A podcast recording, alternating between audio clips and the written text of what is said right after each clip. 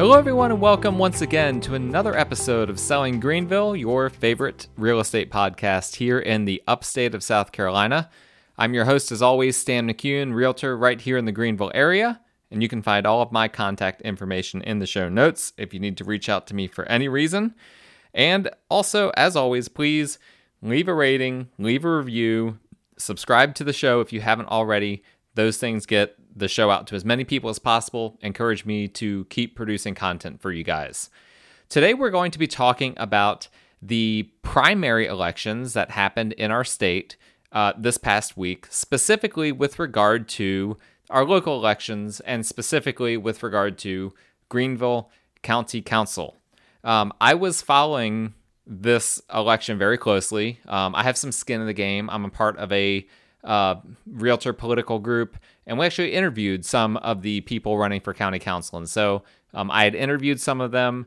Um, I know some of them uh, personally, and it was a very fascinating race for me on multiple levels. I was very interested to see how things played out uh, for various candidates.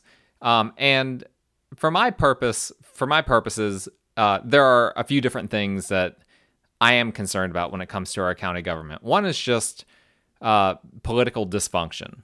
And we see political dysfunction all across the board right now. Um, but certain people in county council, I'm not going to name names here, but certain people in county council have brought dysfunction to the council. And I think that that's a really, really bad trend. We've already seen that happen in the state. Um, and, you know, basically have seen uh, our our state legislators legislators uh, get completely uh, locked on something to the point where they can't even come up with enough votes to adjourn. Uh, crazy things like that.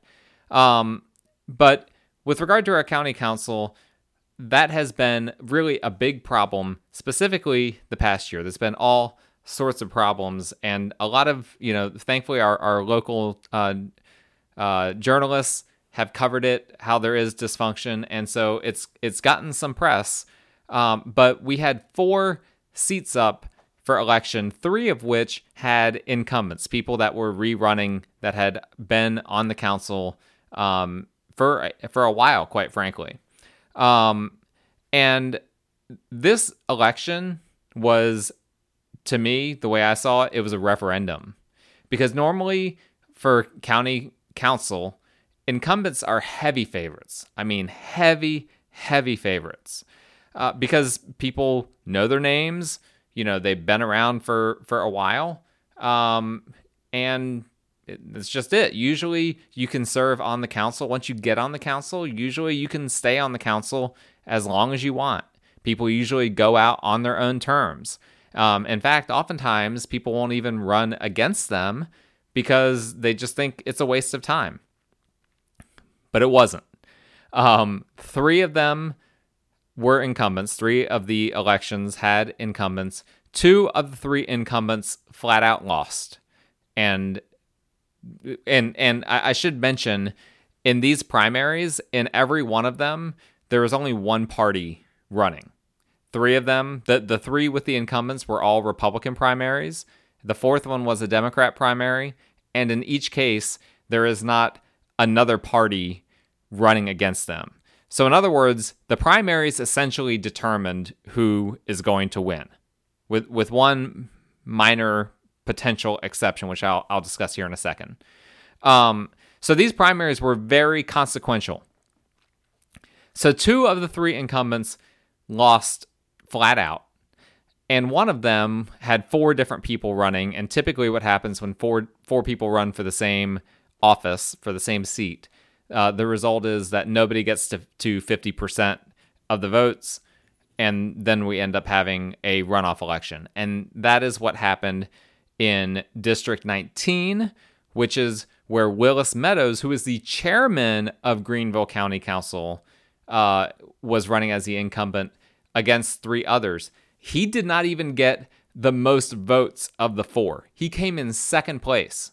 And honestly, it you know, if a few more people had voted, there's a good possibility he would not have even made the runoff. But he did. He made the runoff, and we'll be uh, we'll be having another election. I believe uh, in a week and a half. Well, when when I'm recording this, it's in a week and a half. Um, it'll be towards the end of June, if I'm not mistaken. Um, but don't. Uh, I, I'm not voting in that. That's a, a different district than me. So look that up. Make sure that you know when that runoff is, because that's going to be. There's not going to be a lot of people that vote in that runoff, um, but it's super super important uh, who ends up winning that. So that's something to keep in mind. He's going up against, I, I don't know how to pronounce the last name, so ex- correct me if I'm wrong. I'm sorry. But Benton Blount. Um, Benton Blount basically, I mean, with all due respect, in my opinion, did not run a campaign. He has a huge social media following because he's a singer who was on America's Got Talent. Um, I honestly kind of chuckled a little bit when I went on his website to just kind of see. I, I, didn't think he had a chance. I had no idea um, that it, I would have never guessed that he would have gotten more votes than the chairman. Um, there were there was another person running that I thought had a pretty decent chance of at least competing with the chairman. Uh, but at the end of the day, it was someone with a huge social media following who basically didn't campaign. I guess people just recognized the name. I believe his name was at the top of the ballot as well, which that's one of those weird things that helps people out if one name is higher than the other. Uh, just kind of a, a weird thing that we run into in, in, a, in a democratic form of government. But we have uh, a singer uh, who is going to be going against a very long term county council member um, and wh- what I was saying before uh, that made me chuckle when I went on his website, it's like his main platforms. Um, they're actually better than I've seen for some people. A, a lot of times, people that run for these uh, local offices, they'll have like a national platform. Like they'll be talking about Second Amendment and, um, you know, pro life or pro choice or all these different things. Those those aren't things that the county does anything on. The county is focused on infrastructure and things of that nature. Um, and so uh, Benton Blount, or Blunt, or however you pronounce it, um, he does actually understand that. I can tell based on his platforms, but but it still made me chuckle a little bit that like one of one of them, one of his main ones was that he wants to to build some kind of pedestrian bridge in, in a very specific area, um, which is fine. Um, it's just we've got we've got a lot of other needs uh, in Greenville County. Um, you know, so building a pedestrian bridge, great. I've got no problems with that in theory. Um, but you know, we we do have things. We do have crumbling roads in some parts of the county and sewer lines that are failing and and things like that that need to be addressed as well. Uh, maybe not as sexy of a topic as building a nice, pretty pedestrian bridge, but um, people, voters are very concerned about those issues. Um, another one was another major pl- platform was painting ugly water towers, um, which again, great. I've, I've, got no problem painting ugly ugly water towers, but um, you know, if you if you can't drive on the roads to even get to see the water towers, um, what does it matter? So um, fascinating to me. This was a referendum uh, against those who had been on county council. One of the incumbents, Joe Dill, has represented a rural part of North Greenville County for 24 years. He was voted out and he was not happy about it. Um, he said, I'm going to ask for a recount. And I only lost by a couple of votes, is what he said. He lost by 131 votes. I only lost by, I'm paraphrasing, something like, I only lost by a couple of votes. Um, and and he believes that even though he lost the primary, that he can still win in the general election by trying to build a campaign as a write-in candidate. So he's going to attempt to get people to write his name in on on the ballot. Um, I I think it's possible. Obviously, um, I'm I'm skeptical as to whether that will work. That's not an easy thing to do. Um, he does have a very easy name for people to remember, so that helps. Um, it's hard to be a, uh, a write-in candidate when uh, you're you have a difficult name. So I don't know. We'll see. I will say um, he refused to interview with the group that, that I was a part of. He was one of the few that refused to interview. Of course, Benton Blount didn't even respond. Um, but again, like I was saying, Benton Blount um, didn't really appear to be doing much of a campaign from what I could see. Um, now, I could be wrong. It just, again, that was just from what I could see. Um, long story short, big shakeup in Greenville County Council is a referendum against the county. And we have to ask what is going on. And I think that there is a common theme among those who won. And that theme is a theme of anti development. Again, I don't really know uh, a ton about what Benton Blount, like what kind of conversations he was having with people, if any. Um, but outside of him, uh, for sure, the others that were running were running pretty much on an anti development platform, trying to, or at the very least, if that wasn't like a major part of their platform, they were at least pandering in some way to the anti growth crowd, the crowd that essentially wants to stop developments in Greenville County. They don't want any more houses built in Greenville County, or at least not in the part of the county that they live in, in their district. Um, in the one primary that didn't involve an incumbent, which was District 23, kind of the Nicholtown area, uh, the winner, Alan Mitchell, uh, while I would not call him an anti-development type of uh, type of person, he is a big proponent of of affordable housing. Um, so he's he's okay with that type of development, development that's geared towards lower income uh, individuals. Um, but he is effectively anti-development for what he calls and what others call "quote unquote" market rate housing. Market rate housing simply means housing that is sold for what it's worth on the open market. Um, he's against that because he believes that's driving gentrification and causing people to have to move out of places where they've lived their whole lives. And he's not wrong. We've talked about gentrification um, on this podcast, how um, it, it there are people who it helps, and there are a lot of people who it hurts. He's trying to help out the people that it hurts by focusing on affordable housing development and basically opposing market rate housing. Um, now, again, like like all of them, they all of these people have that when they talk about development, they all say, okay, yeah, we know that we need, you know, as Greenville County grows, we need more housing. We just don't think it should be in this area. Well, the the problem is everyone's saying that. So nobody wants housing in their area. Um, to nobody wants more developments in their area, and so we're going to we're, we're starting to see a culture of anti development really take hold of the county. Um, and uh, and let's be real, people are calling for that. Like the the county council has been dealing with complaints about the county growing too quickly for a while, and now people put their money where their mouth was. They went to the polls and they voted against development. That is what they did at the at the end of the day. Um, and and the interesting one really was Joe Dill because Joe actually is anti-development in a lot of ways, um, but apparently people are still unhappy enough with how things are going that they felt like you know what? We want uh, a, a new person in there. We want new blood to come in there and to reassess things and to to take a completely different approach um, I also saw interviews at some of the polling places, and the interviews, at least the ones that were highlighted, all focused on uh, people that were anxious about development in in the county.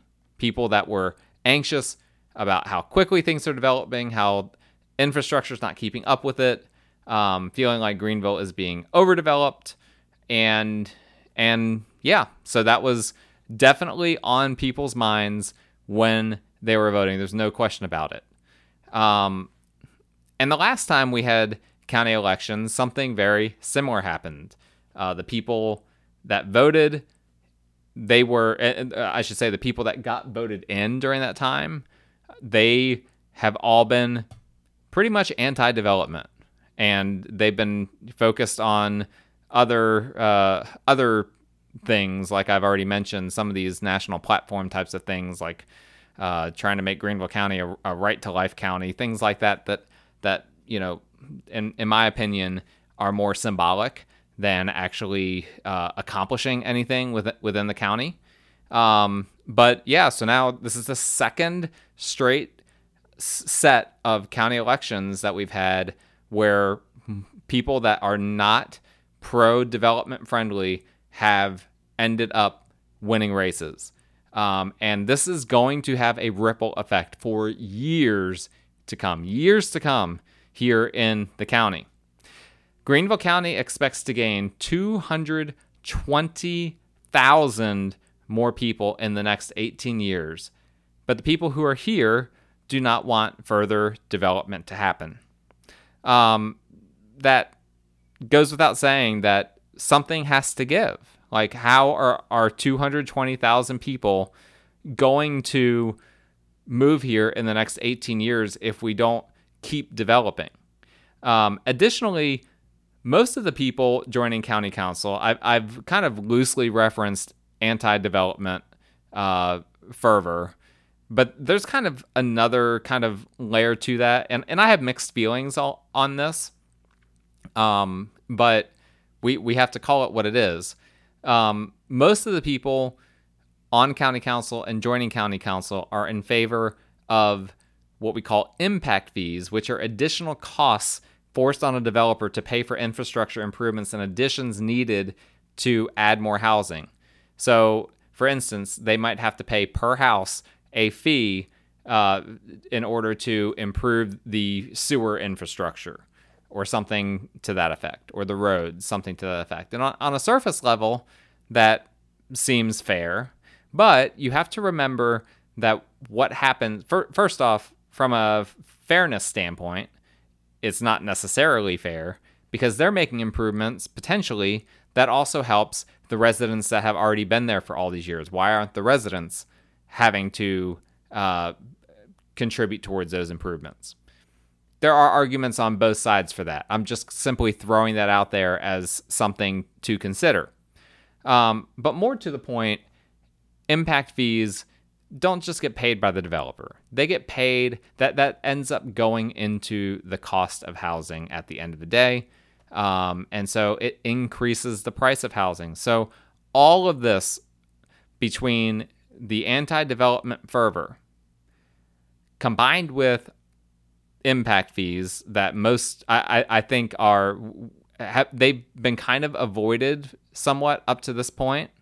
Um, but I think that that is basically a guarantee with the the new blood coming into the council, um, uh, amongst other th- uh, other indicators I have, um, combined with all you know several hundred thousand people coming into Greenville County uh, the next decade plus.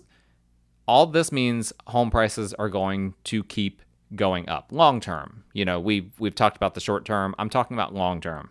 The next two decades, home prices we can expect to see them soar. Not necessarily overnight, but in the long run. And as I've already said, everyone admits we need more housing in Greenville as it grows. Like everyone knows this. But everyone doesn't want that housing to be near them. They don't want that development to be near them. Something has to give.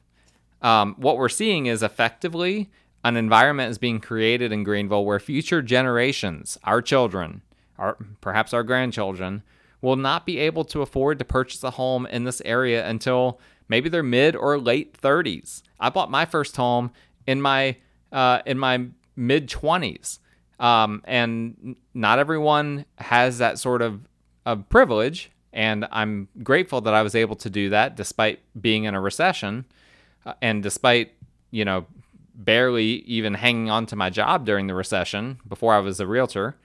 Um, but now we're in a situation, well, we already are in a situation right now where it's really difficult for someone to buy a house in their in their 20s or early 30s unless they have just a killer job, uh, a job that is that pays way more than what the average is. But the trajectory, this anti-development trajectory, is going to make that to the point where now it's going to be people are just going to have to wait until their mid to late 30s on average before they can afford a home unless they unless it's a two income household. And that's kind of where the economy is pushing as a whole. It's basically requiring two incomes. Um, but greenville has been considered affordable for a long time and that's changing. And it's changing because of the way people are voting and it's changing because of the way greenville county council is treating developments um, I will say one positive, one potential positive out of this is that perhaps the new blood in county council will shake things up. As I said before, the current county council is really in a state of dysfunction. Having some new blood in the in the council will hopefully help to to unlock some of this dysfunction and maybe we can have some normality restored. We'll have to see. A lot rests on the election in District 19 between Willis Meadows and Benton Blount. That I'm going to be looking at that super duper closely because um, obviously the chairman holds a lot of sway and has a lot of impact on what happens in county council. If he loses, then there's some potential for big, big changes. If if he wins, there may still be changes, but it's not going to be as substantial. So this will be a fascinating thing to watch over the upcoming years. I'm looking forward to uh, to seeing how uh, how these how the runoff goes and how this other uh, situation where someone is trying to where Joe Dill is trying to build a write-in campaign. We'll see how all of that plays out, and then we'll have to to follow county council and see what they do in the upcoming years and, and what their attitudes are towards housing and towards development that's all for today. I hope you guys enjoyed it. Get out to vote whenever you have the opportunity to vote.